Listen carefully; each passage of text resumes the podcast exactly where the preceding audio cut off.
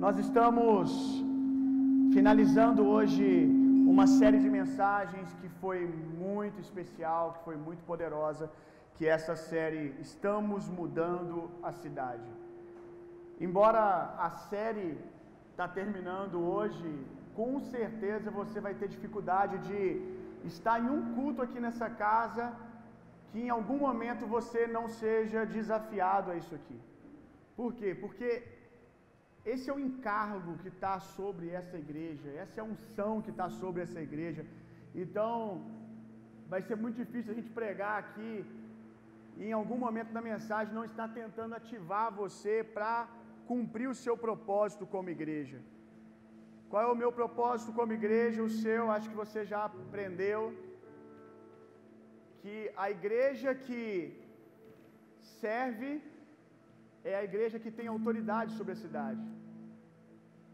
Para nós transformarmos uma cidade, nós temos que ter autoridade sobre ela. Temos que ter voz, temos que ter governo sobre ela. E essa autoridade, essa voz, esse governo só vem por meio de serviço. Não é a igreja com o maior número de pessoas que governa a cidade. Ela pode ser também uma igreja com grande número de pessoas e não há nenhum problema nisso. Mas ela pode ser uma igreja com um número expressivo de pessoas que não tem autoridade na cidade, porque não entendeu que no reino de Deus maior é aquele que serve. Quando os discípulos estavam entre si discutindo quem estaria no melhor lugar assentado à mesa com Jesus na eternidade, quem alcançaria uma ressurreição superior, quem seria maior. Parece que a gente entendeu errado a resposta de Jesus, porque parece que a gente entendeu que Jesus respondeu que não tinha maior e nem menor, que todo mundo era igual. E essa não foi a resposta de Jesus. Jesus não disse que não existia maior ou menor. Jesus disse como ser o maior. E o como de Jesus confrontava toda a cultura da época. Porque os discípulos estavam ali no Império Romano, e o Império Romano, tudo que ele conquistava, ele conquistava por meio da força, da violência, da espada. Então, naqueles dias, se você queria ser maior, se você queria ser alguém de autoridade, você tinha que fazer isso por meio da força, por meio da violência. Maior é quem falava mais alto, maior é quem tem mais força, maior é quem é mais violento. E infelizmente essa ideia ainda permeia a mente da igreja, porque até hoje tem gente, tem partes do corpo de Cristo por aí, comunidades que acham que nós vamos ganhar o mundo, que nós vamos conquistar o mundo falando alto, fazendo força, gritando, com violência, mas essa não é a ferramenta que funciona. Essa não é a ferramenta do reino de Deus. Essa é a ferramenta de Roma. Aí Jesus vira para os discípulos e diz que aquele que quiser ser o maior, sirva a todos. Então, o mais forte no reino de Deus, o maior no reino de Deus, aquele que tem autoridade no reino de Deus, não é aquele que grita, que fala alto, que faz força, é aquele que serve. Que haja em nós o mesmo sentimento que houve em Cristo Jesus, que sendo Deus, desceu ao nível dos homens e serviu, meu irmão. Porque toda autoridade é dada a Jesus? Porque ele se entregou por inteiro, meu irmão. É dele por direito. Porque no mundo espiritual, Roma não entendeu, nenhum império entendeu. Mas o que funciona para exercer autoridade é serviço. A igreja que serve a cidade é a igreja que tem autoridade para mudar a cidade, meu irmão. Para transformar a cidade. Para você entender um pouco mais como era a cultura nos dias de Roma, aquela fala de Jesus, se você for confrontado por alguém pedindo para que você ande uma milha, ande duas. Qual o contexto cultural aqui do que Jesus está falando? Os soldados romanos, eles tinham o hábito de, ao, ao, ao se encontrar com um judeu, ao, ao, se encontrar com um judeu com uma mochila nas costas, o soldado romano com uma mochila nas costas, com peso, carregando alguma coisa, se ele encontrava com um judeu, que era quem estava subjugado ali no território de Roma, sendo colonizado, se ele se encontrava com um judeu, ele virava para o judeu e falava assim: carrega para mim. E o judeu tinha que carregar. Ele não tinha escolha, porque Roma era mais forte.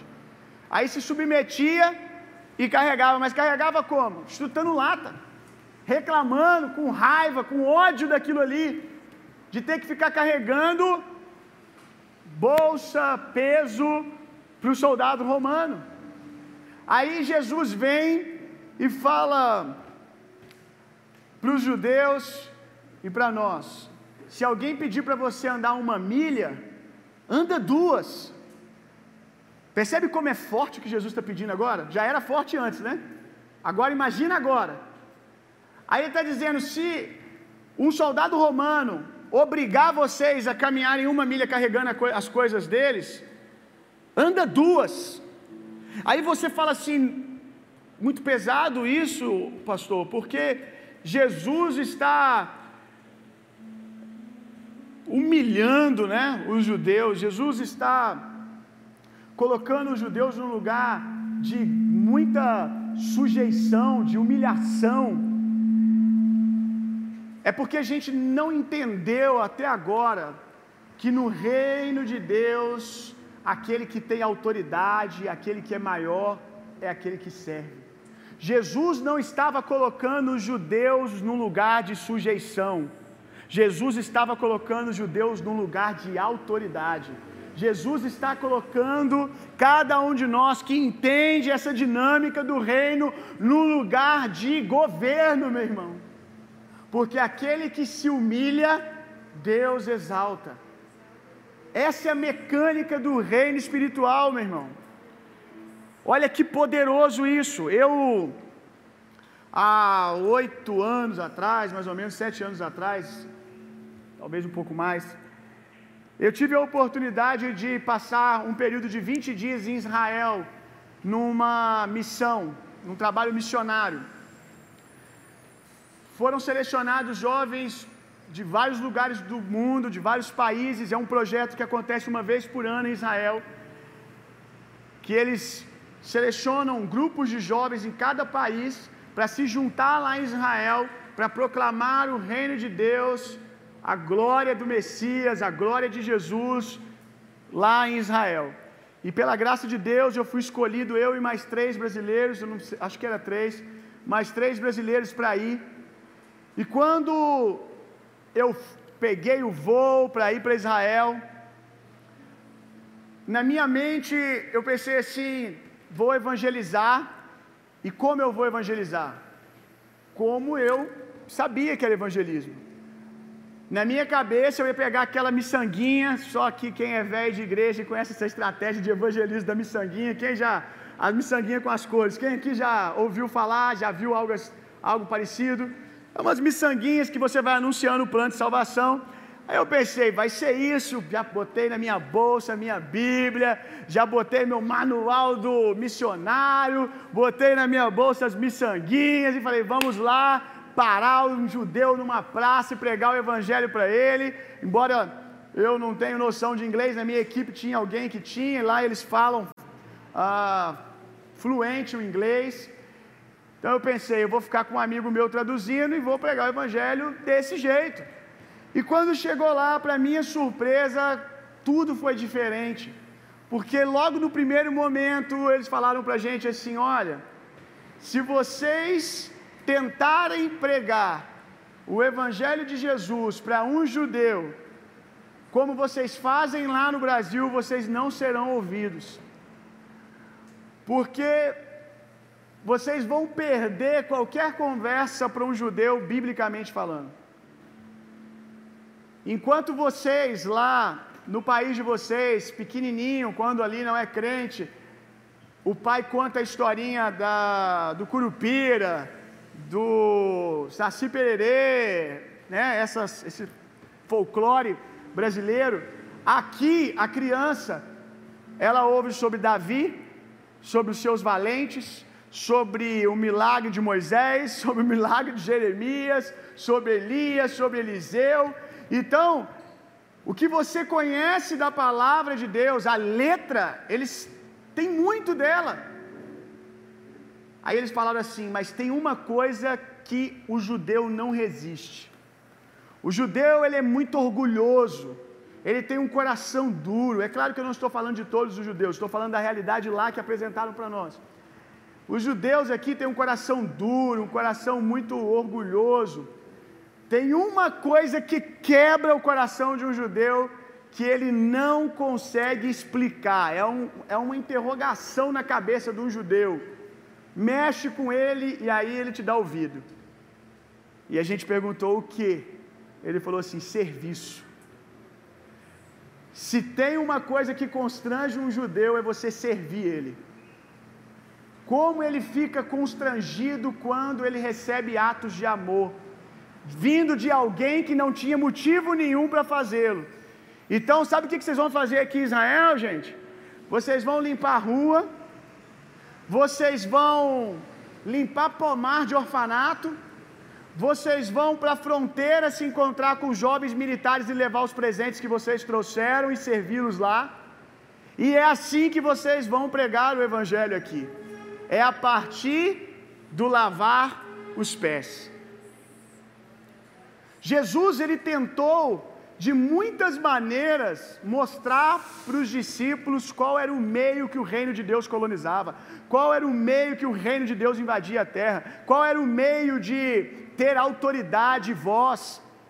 Jesus tentou fazer isso mostrando milagres, sinais e maravilhas, é, multiplicando pães, ressuscitando mortos, mas mesmo eles vendo Jesus fazendo tudo isso, a gente vê João, o próprio, que depois vai ser chamado de discípulo do amor. Num determinado momento, onde Jesus é rejeitado, não tem muito sucesso numa região, João dá a brilhante ideia, a ideia amorosa, extremamente evangélica, gospel, de fazer uma oração. Qual oração? Jesus, vamos orar para cair fogo do céu para matar todo mundo aqui. Andando com Jesus, é assim que João ainda pensava antes de nascer de novo. Por isso nós precisamos do poder de Deus, meu irmão. Só o novo nascimento faz com que o homem seja capaz de entender o Evangelho. Para aquele que é natural, para o homem carnal, o Evangelho é uma loucura. Jesus andando ali com João, e João ainda queria orar para cair fogo do céu, porque na mente de João, o, o, o que ele entendia de colonização é força, é violência. O que ele entendia de evangelho é Elias orando e o fogo descendo. Então, Jesus, ora aí agora, vamos orar, vamos ver milagre aqui, vamos queimar todo mundo. E boa parte da igreja hoje ainda tem essa mentalidade. Ainda quer orar para Deus pesar a mão no inimigo, para Deus pesar a mão no vizinho, botar no leito. Que é como a gente vê por aí. Porque ainda não viveu metanoia, ainda não houve transformação de mente. E aqui, dando uma pequena pausa, a importância do novo nascimento. Alguns de vocês, caminhando com alguém, pregando para alguém, talvez já se sentiu irritado de ficar ali jogando a semente, jogando a semente, a pessoa devolve. Você joga a semente, ela joga em você de novo. Não entra no coração. E você vai ficando irritado. Ah, não, eu estou com ele já tem dois anos. Ele ainda pensa em orar para cair fogo do céu. Ele ainda pensa isso sobre Deus. Ele ainda pensa errado. Não desista, meu irmão, porque essa mesma pessoa pode ser o discípulo do amor, amém? Pode ser um grande discípulo. Continue semeando, uma hora a semente vai encontrar terra fértil, uma hora vai encontrar terra fértil e você certamente verá o poder de Deus na vida dessa pessoa. Amém? Abre essa Bíblia comigo lá em Romanos, no capítulo 12, verso 2.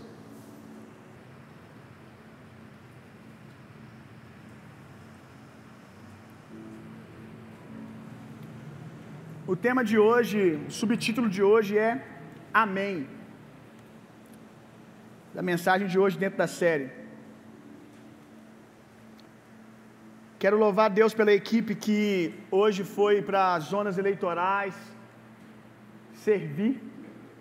Foram lá varrer, saiu até no JF da depressão. Quem foi que foi que parou lá no JF depressão? Quem tá, tá aí a turma que apareceu lá? Deus abençoe, tão famosos, hein, gente? Tão chique, hein? Glória a Deus pela vida dos demais que foram. Estavam lá, gente, varrendo rua, 5 horas da tarde, limpando o lixo da política. Sabe o que eles estavam fazendo, gente? Dizendo que a autoridade para mudar juiz de fora não está na política. A autoridade está naqueles que possuem coroa na cabeça e baldes e toalhas nas mãos. Jesus, fechando aqui, eu não fechei aquilo que eu estava falando com vocês. Jesus, ele tentou mostrar para os discípulos, né, de diversas maneiras, curando, fazendo milagre. E às vezes a gente não entende porque as pessoas estão perto da gente, elas estão vendo cura, estão vendo milagre e não se converte e não entende o reino de Deus. Aconteceu isso com Jesus também, João estava ali do lado. A família de Jesus não cria nele, olhava para ele e via um profeta, ele é um homem de Deus, mas o enviado de Deus eu já não sei. O Messias eu tenho as minhas dúvidas, a própria família de Jesus. A própria família de Jesus tinha esse questionamento: será mesmo que ele é o enviado de Deus? Um profeta ele é. Porque cura que ele está fazendo, profetas fazem. Multiplicar alimento, a gente já viu homens fazerem lá na velha aliança. Ressuscitar, a gente já viu Eliseu, depois de morto, ressuscitar um homem. Então, isso é coisa de homem de Deus. Mas será que ele tem tanta autoridade assim para ser o ungido de Deus? Sabe quando eles entenderam que Jesus era ungido de Deus? Os discípulos, quando Jesus lavou os pés. Jesus acaba de lavar os pés e pergunta: Agora vocês compreendem? E eu costumo dizer que o que Jesus quis dizer é o ditado popular que nós temos. Será que agora que eu desenhei, vocês entenderam? Será que agora que eu desenhei para vocês, vocês entenderam como que alguém é grande no reino de Deus? É servindo, é indo por baixo, como eu disse, no mundo lá fora, rei é aquele que tem uma espada e subjuga os outros pela força. No reino de Deus é aqueles que possuem coroa na cabeça, toalha e balde nas mãos. E a família de Jesus só creu verdadeiramente que ele era o Messias quando eles viram Jesus morrendo na cruz e ressuscitando ao terceiro dia.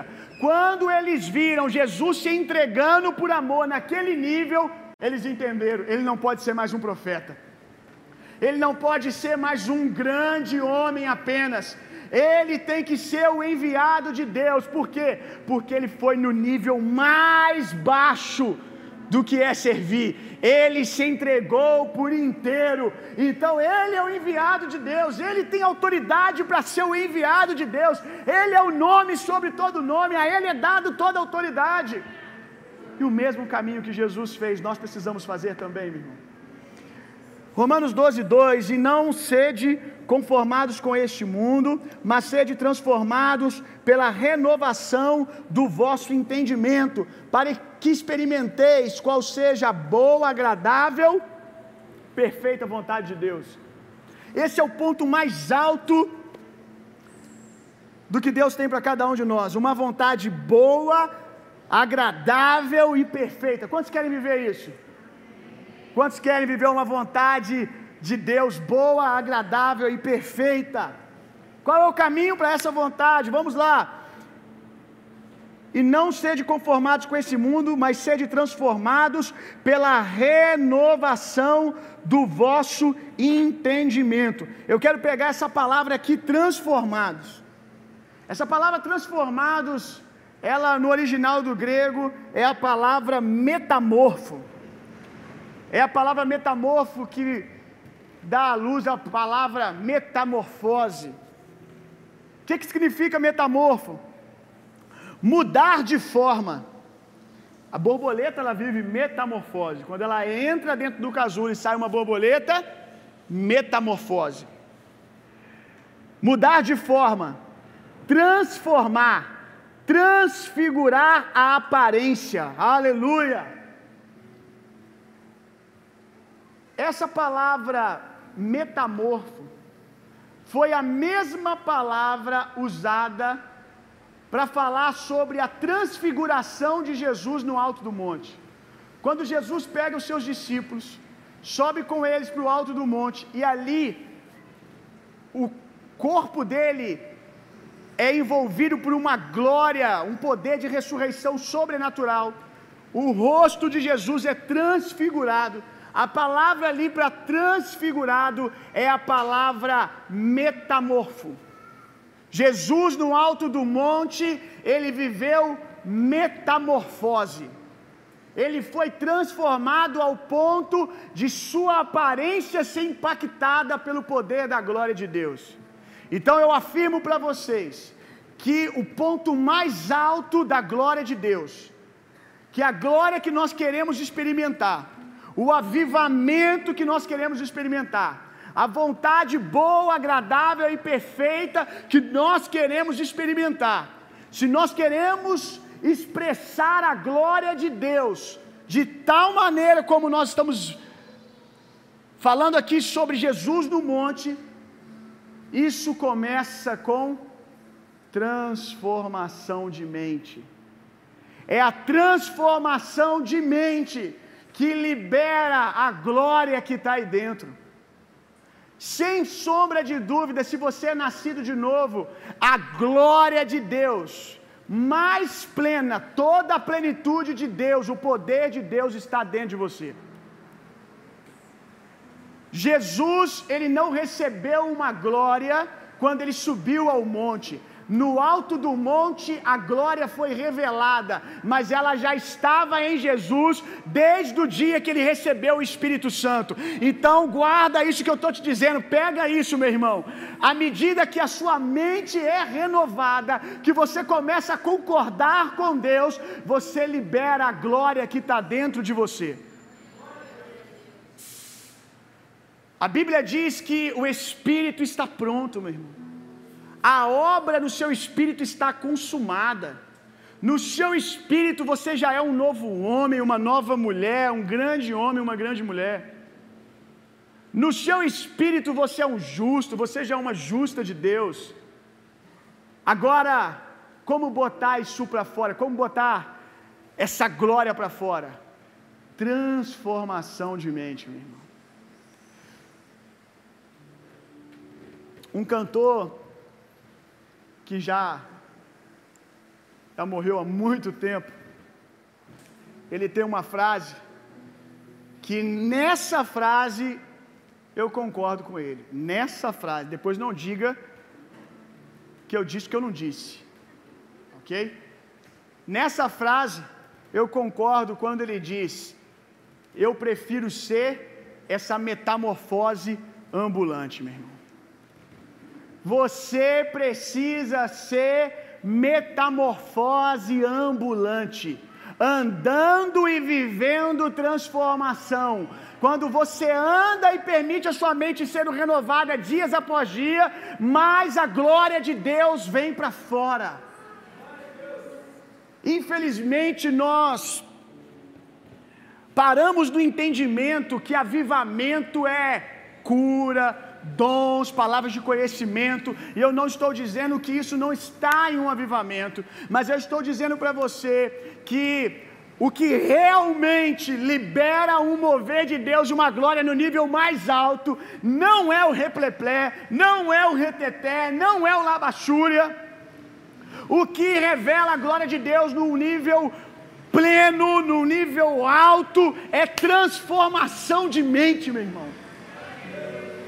E aí, quando há transformação de mente, há mais sinais e maravilhas ainda. Por quê? Porque sinais acompanham aqueles que creem. Mas aí, como eu ensinei no primeiro dia, milagre não é mais um negócio ocasional que acontece uma vez ou outra. Nós começamos a entender que milagre é dica de Deus do padrão que nós devemos viver o tempo todo. Amém, irmãos? Aleluia! Milagre deixa de ser um entretenimento, deixa de ser um, um entretenimento emocional e começa a sinalizar para nós: Uau! Se isso aconteceu, agora minha mente tem que andar em linha com isso aqui. Eu não quero nada menos do que isso a partir de agora. Amém. Quando você se rendeu a Jesus no seu espírito, a obra está consumada. Agora, eu não sou mais o mesmo de semana passada, muito menos de um mês atrás, menos ainda de um ano atrás, porque andar com Jesus é viver esse confronto na nossa mente, nos levando a liberar a mente de Cristo todos os dias, a ser transformado todo o tempo. E eu não quero ser mais a mesma pessoa daqui a um mês.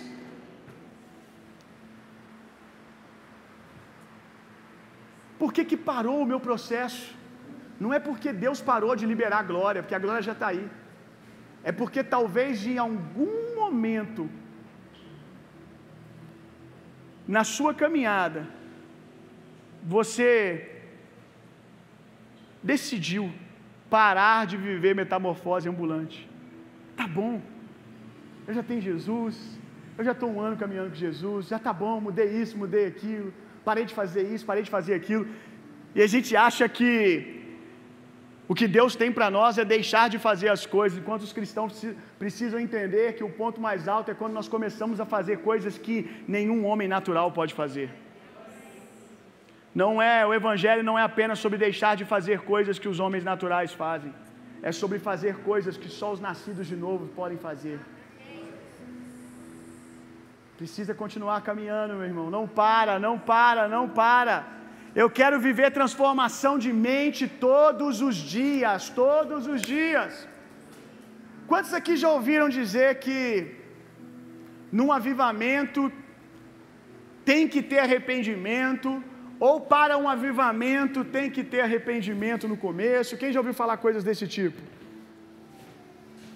Eu não estou aqui para dizer para você que isso está totalmente errado. A minha pergunta é se a gente entendeu o que, que é arrependimento.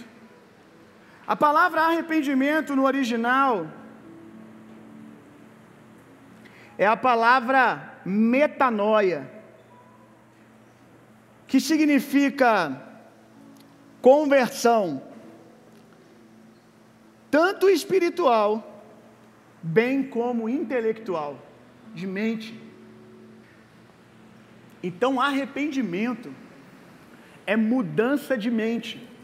Aí você começa a entender por que que às vezes nós vemos pessoas chorando, quebradas num domingo, no meio de uma conferência. Ah, eu não estou dizendo que Deus não está se movendo ali, não é isso. Aí nós vemos pessoas ali chorando, chorando, chorando. E se você está do lado, ou se você é amigo dessa pessoa, e ela te diz porque ela estava chorando, é porque eu, eu decidi, eu não quero mais fazer isso, não quero mais fazer aquilo, então agora eu vivi arrependimento. Aí chega durante a semana, a pessoa continua com as mesmas práticas. Num processo de arrependimento, pode ter quebrantamento emocional, as pessoas chorarem, isso é muito bacana, é bonito, é bom que tenha isso. A gente gosta de se quebrantar na presença de Deus. Mas a gente tem que parar de mistificar o arrependimento. Porque arrependimento é transformação de mente. Arrependimento não é quando alguém para de fazer algo porque sentiu algo ali no culto e agora eu me arrependi não tem a ver com um sentir apenas. Arrependimento é entendimento. Quando eu entendo a vontade de Deus e que os pensamentos de Deus são maiores do que o meu, e eu recebo isso e digo: essa é a verdade, é isso que eu quero para mim. Arrependimento aconteceu. Santidade não é apenas deixar de fazer coisas que o homem carnal faz. Santidade é viver a natureza de Deus, meu irmão. Sempre digo, Deus não pede santidade para você, porque Deus não te orienta a viver santidade, porque Deus é mau e Deus quer tirar prazeres que você gosta de sentir, coisas que você gosta de experimentar. Deus não está te pedindo, orientando você a viver santidade, porque Ele não quer que você tenha prazer. Deus quer te dar algo mais elevado, algo mais alto. Deus sabe, você já deve saber, ou deveria, acredito que já sabe, o quanto essas coisas têm destruído você e machucado você. Deus não se torna mais santo quando você se santifica, Deus permanece o mesmo. Santificação é para que você viva e libere o seu potencial como filho de Deus. Deus não quer que você faça porque alguém te disse. Deus quer que você faça porque você entendeu que a vontade de Deus, que o Criador, que aquele que te fez, que te desenhou, sabe qual é a melhor maneira de você funcionar, de você encontrar o padrão bom, agradável e perfeito. É entendimento. Eu não faço porque eu entendi. Ah! Eu entendi que isso me faz mal. Eu entendi que é um ponto, algo muito baixo perto daquilo que Deus tem para mim. Eu entendi. Isso é arrependimento. E quando isso acontece, quando a sua mente é transformada, você não precisa mais sentir para não pecar.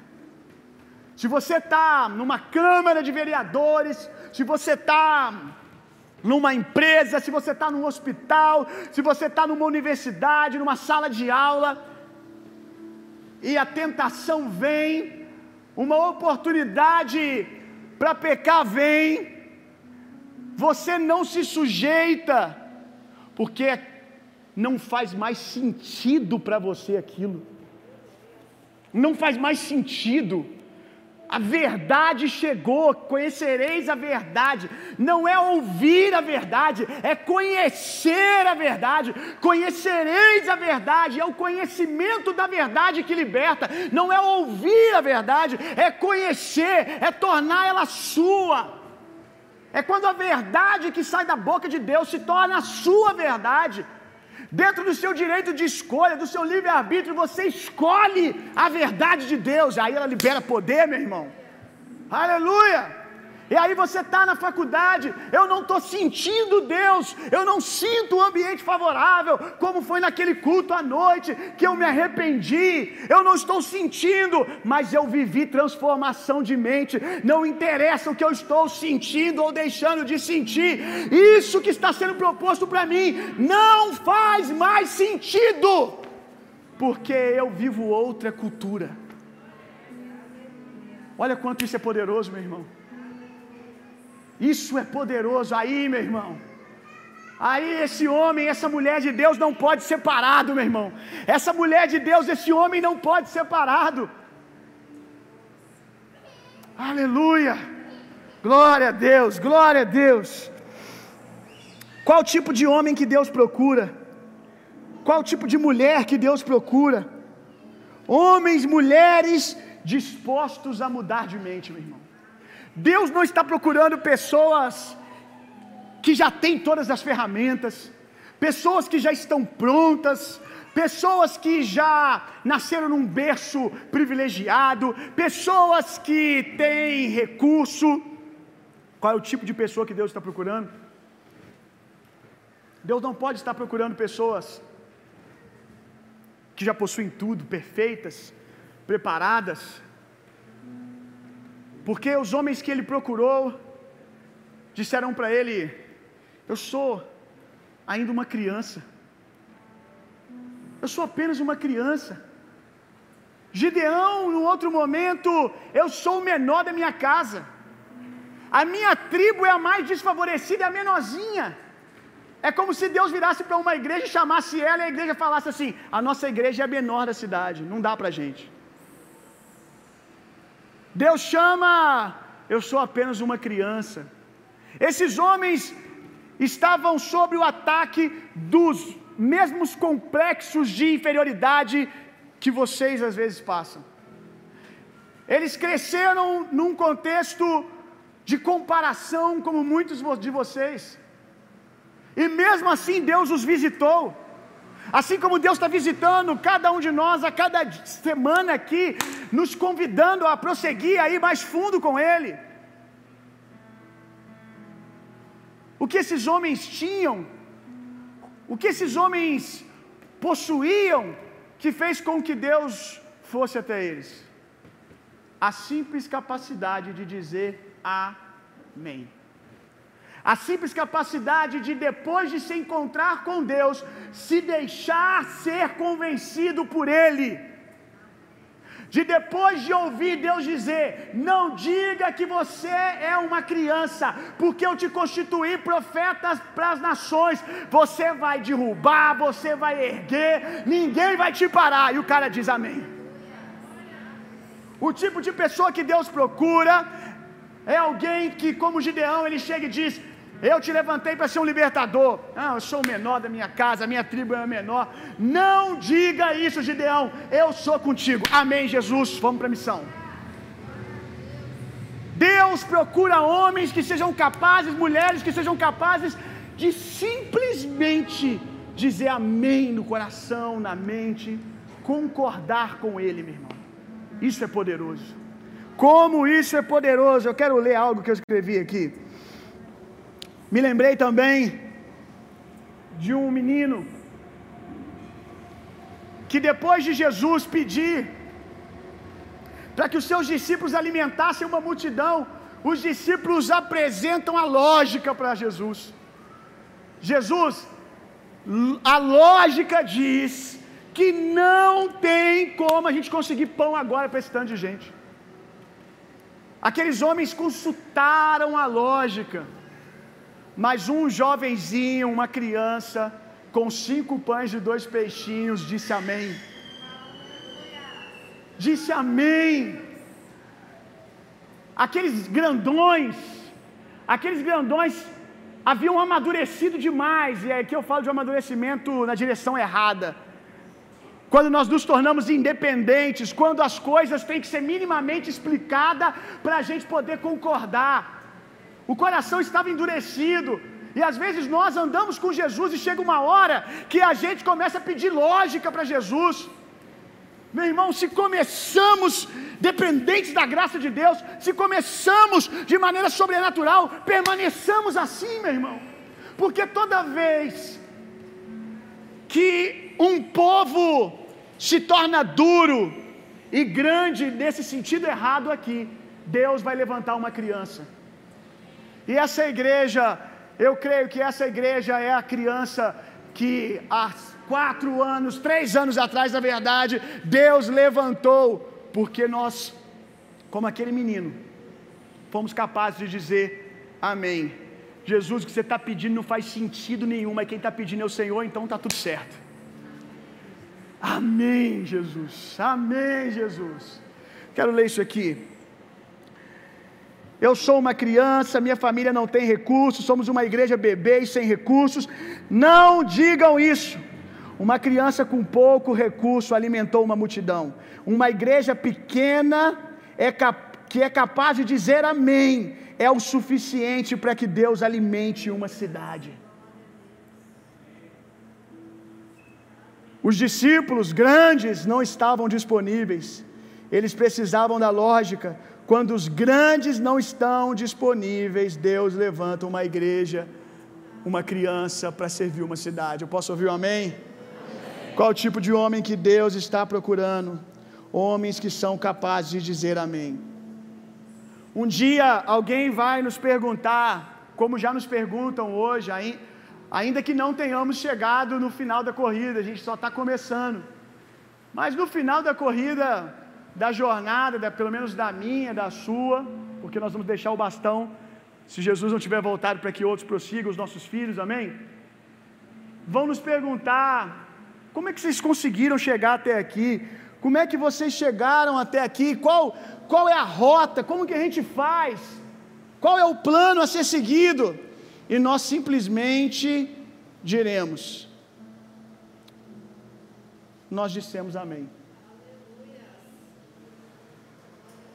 Um grande homem de Deus que viveu um avivamento escandaloso na sua comunidade de fé, na sua igreja, na sua cidade. Perguntaram para ele: Como você chegou aqui? E ele disse: Se eu lhe responder, irá parecer que eu sabia o que eu estava fazendo. Mas eu não sabia. Agora, olhando para trás, consigo lhe dizer a rota que peguei. Mas até aqui eu estava apenas seguindo a nuvem da glória de Deus. Muitas vezes sem ver um passo na minha frente. Eu continuei dizendo amém. É isso, meu irmão. Amém. Amém, meu irmão. E até aqui, o que nos trouxe aqui foi isso. Amém. Jesus, não faz sentido isso que você está me pedindo, mas é você que está me pedindo. Amém. Quantas vezes eu perguntei para Deus, e semana que vem, o que, que a gente faz? Para pagar uma conta, o que a gente faz com isso na igreja? O que a gente faz? Para onde a gente vai, Jesus? E a única coisa que ele dizia, eu estou contigo e isso tem que ser o suficiente. Olhando para trás hoje, eu posso desenhar para você, porque agora é fácil, né? Você entendeu isso aqui? Depois que você passou, né? Você olha para trás, eu vim pela esquerda, pela direita. Aí depois que eu estava andando na direita, eu já peguei mais para a esquerda, eu andei mais 100 metros. Olhando para trás, eu consigo dizer. Mas quando eu estava lá, e aqueles que estão comigo mais tempo sabem do que eu estou dizendo. Quando a gente estava lá, há 10 anos atrás, aqueles que estão comigo esse tempo todo, há 5 anos atrás, há 3 anos atrás, muitas vezes nós estávamos apenas dizendo amém e fomos chamados de moleques, fomos chamados de crianças, fomos chamados de loucos, mas são esses que parecem que conseguem dizer amém para Deus. Aleluia! Amém! Coloque de pé no seu lugar, eu quero orar por você. Que noite preciosa, que noite preciosa.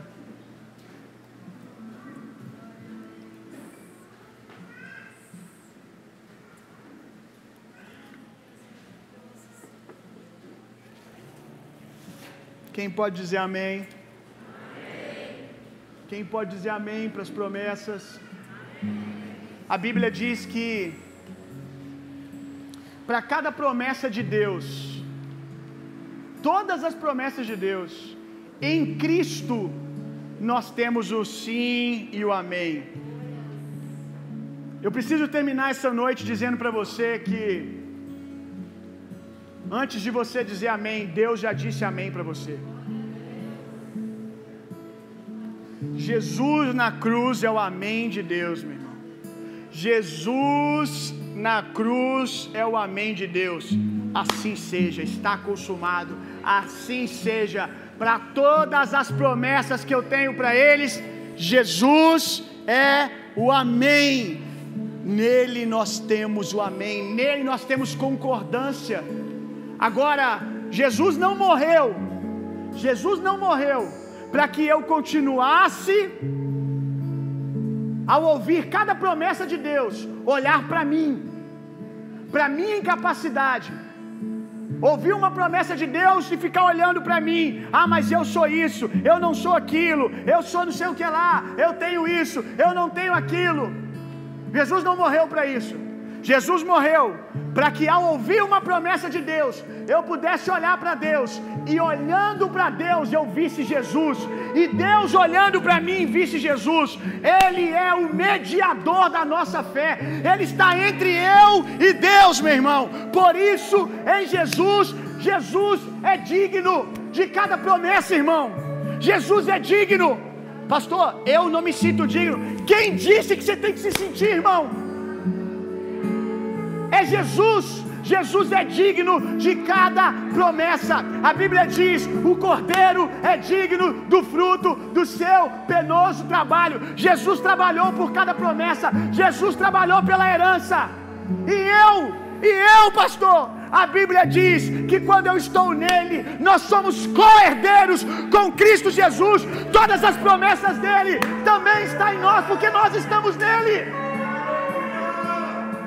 Quando você entende isso, meu irmão, quando a sua mente recebe renovação,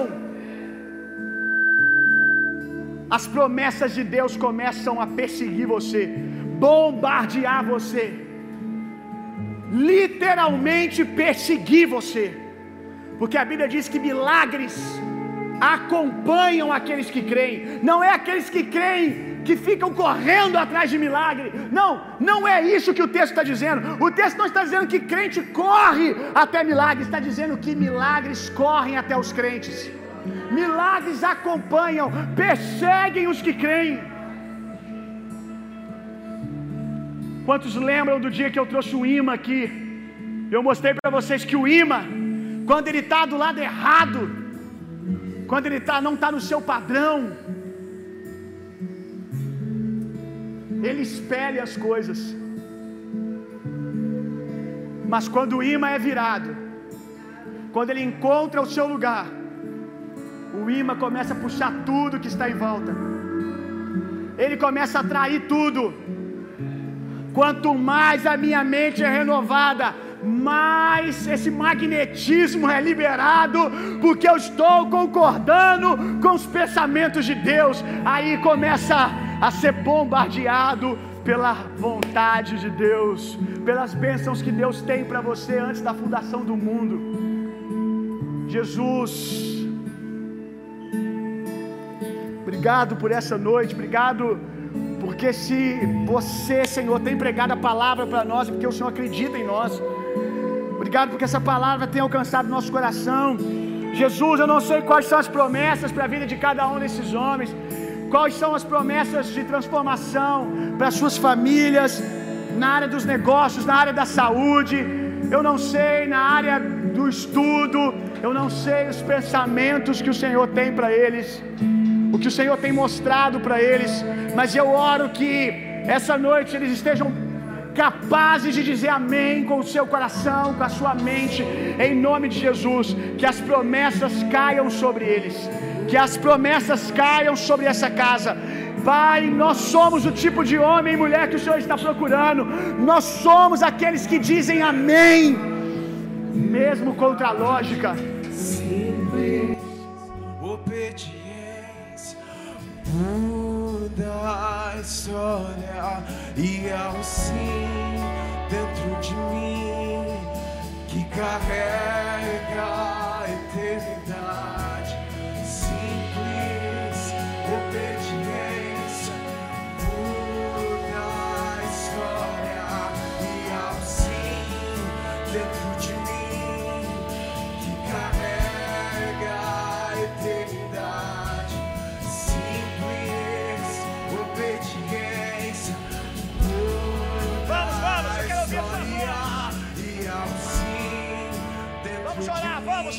Disso a nossa oração.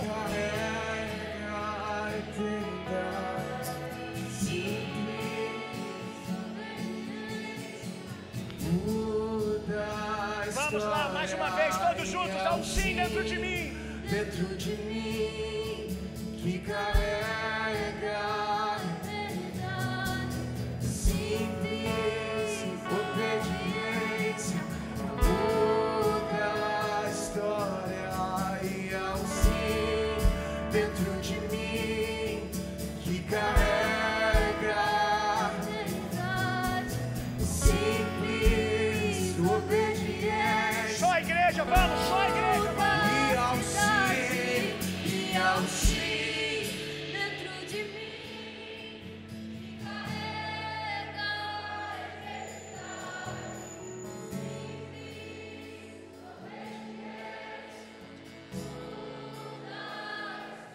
uma vez, vamos lá.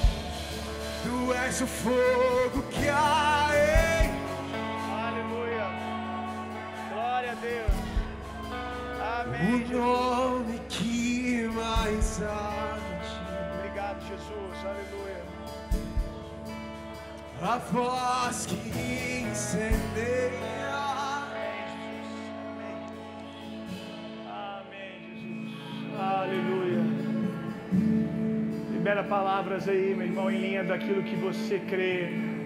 Libera os frutos aí do que Deus está fazendo na sua boca. Libera palavras, confessando a palavra de Deus, confessando o que Deus diz. Aleluia. Glória a Deus. Amém, Jesus. Amém, Jesus. Amém, Jesus.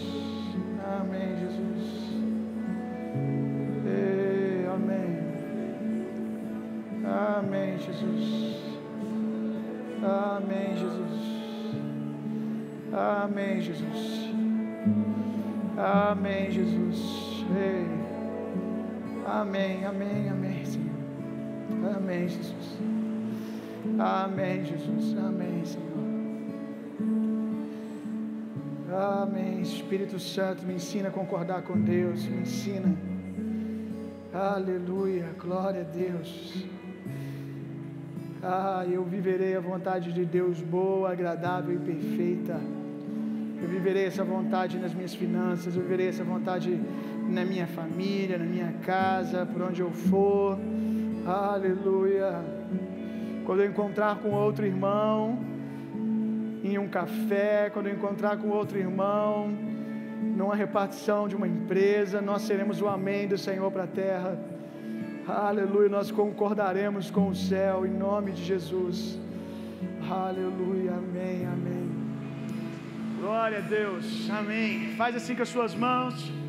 Que o amor de Deus, que a graça de Jesus Cristo, que o consolo, o poder e a personalidade do Espírito Santo sejam em vocês e através de vocês, hoje e sempre. Vão e tenham uma semana sendo profundamente, intensamente amados por Deus. Vão, transformem o mundo e reinem vida. Deus abençoe. Uma semana poderosa.